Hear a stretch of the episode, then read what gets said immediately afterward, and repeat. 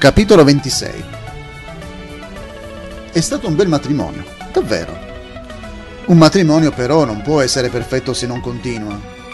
Anche se la definizione di famiglia non implica la necessaria presenza di figli, per molti una famiglia non è completa senza figli. E la nostra coppietta non perse tempo. Dopo pochi giorni dal matrimonio, a Katia ben presto iniziò a ingrossarsi la pancia. Tutto il club era preoccupato Nove mesi sarebbero bastati? I nostri nemici avrebbero usato le loro nuove conoscenze contro di noi? Avevamo dimenticato che Ghiroi Buria è capace di adeguare il tempo ai suoi bisogni. Così nove mesi per lei durarono solo nove giorni. Solo nove giorni dopo nacque la piccola Elisa, Elisa Rajok. Ora si presentò un altro problema. Elisa era neonata. Come sarebbe diventata la nostra salvatrice? Si decise che ognuno di noi sarebbe stato un insegnante per la piccina. Ognuno di noi fu incaricato di insegnarle una materia. Si sa che i bambini sotto i tre anni assimilano di più di quelli più grandi. A Jay Leitch fu affidato il compito di insegnarle a leggere e scrivere. Impresa assai ardua. Il lungo H. Klein le insegnò a far di conto. A dottore toccò insegnare le scienze applicate mentre a Mamma Katia fu affidato quello di insegnare le basi delle scienze. Babo Iona le insegnò i segreti dell'intelligenza artificiale. W. a Klein la dilettava con un po' di musica. Chiaramente il progetto di insegnare l'Omnia Sapere era molto ambiguo. Se per progettare uno scanner genetico i nostri amici non avevano alcun problema, per progettare un sistema d'apprendimento per una neonata eh, non sapevano da dove iniziare.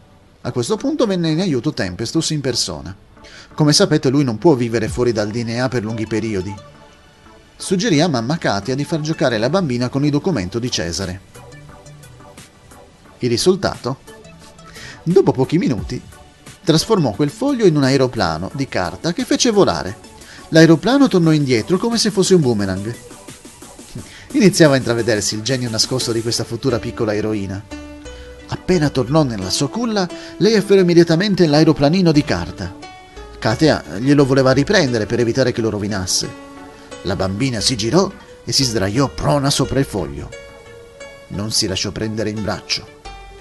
Nel frattempo continuò a giocare con il documento, al quale ora diede una forma particolare.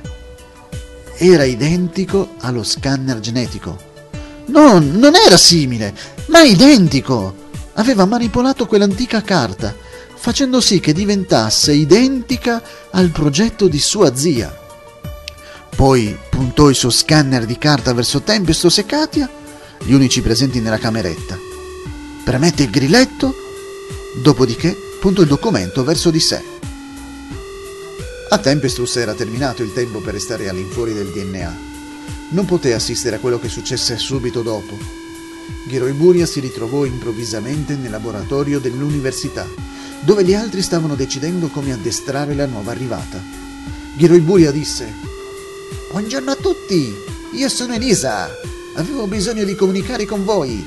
La mia mamma è a casa sdraiata nella culla. Le ho tolto questo foglio, l'ho trasformato in uno scanner genetico. Adesso recuperò il DNA da tutti voi puntò lo scanner verso suo padre, sua zia, i Klein e Jay Leitch. Poi lo puntò verso di sé, dopodiché sparì alla loro vista. Tornò nelle veci della piccola Elisa. Ghiro Buria telefonò subito al laboratorio spiegando che aveva perso i sensi. Il suo dolce marito rispose: Non eri svenuta, tu sei venuta qua, ma eri Elisa. Sembra che abbia iniziato il suo compito. All'improvviso Arzan disse agli astanti Dobbiamo sconfiggere i nostri nemici. Grazie a questo documento potrò scambiare il mio DNA con ognuno di voi.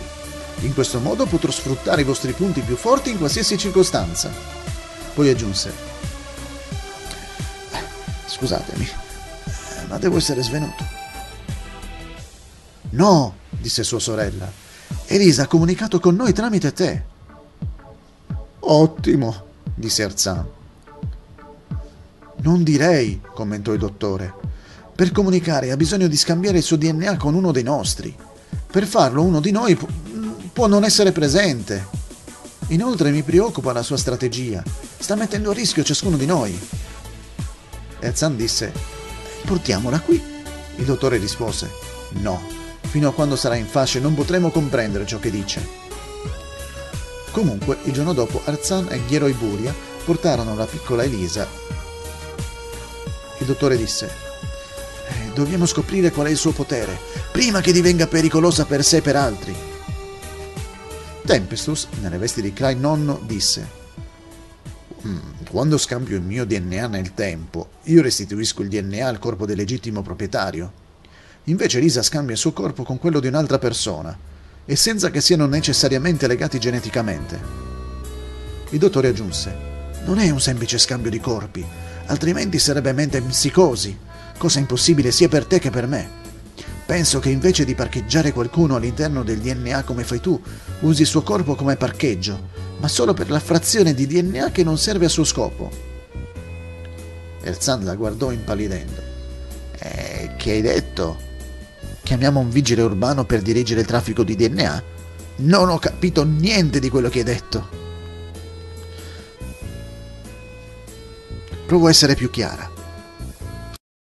Durante il periodo di gestazione, Quel puntino, che all'inizio è un feto, inizia a formare un codice genetico che stabilirà molte informazioni del corpo che nascerà. La quantità di mani, piedi e dita, le forme degli arti, i colori dei capelli, degli occhi, eccetera. Fornisce anche altre informazioni che riguardano i gusti personali della persona che sta per nascere.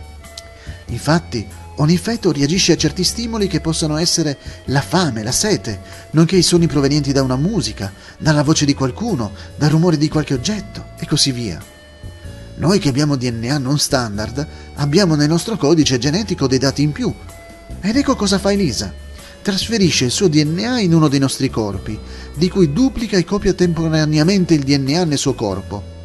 Si trattiene la frazione di DNA che le serve Così se usa il tuo corpo si tratterrà la forza immane che hai, nonché il tuo liquido infillante e il tuo fuso in boccale. Sì, il tuo liquido incollante e il tuo infuso boccale quindi faranno parte del suo DNA. Se userà tua moglie, terrà quelle informazioni che permetteranno di diventare veloce piegando il tempo. Erzan chiese: Abbiamo generato un mostro. Sua sorella rispose: Ecco perché voglio capire nel dettaglio quali sono le sue capacità eroiche. Utilizzandoci per risolvere la nostra contesa, potrebbe uccidere il corpo ospitante, oppure se stessa. Deve essere addestrata. Il dottore cambiò espressione e aggiunse: Quanto alle mie capacità, il dottore ha ragione. Purtroppo non so cosa mi accadrebbe se uccidessero il corpo ospitante, ma conserverei copia del suo DNA in me. Io sono un backup umano. Ecco il mio piano sfrutterò le vostre capacità per sconfiggere i nemici. Ora le sto lasciando assimilare dal mio corpo. Vi dirò quando sarò pronta per agire. A proposito, chiamatemi Miss Backup. Il dottore proseguì. Ha comunicato tramite vero? Mi è sembrato di svenire. Sì, rispose Erzan, e ha detto che sta assimilando i nostri poteri perché vuole agire da sola. Il dottore disse: mm, Pertanto sembra che stia facendo una copia di salvataggio dei nostri DNA. Erzan aggiunse: Infatti ha detto che ha scelto un nome eroico, Miss Backup.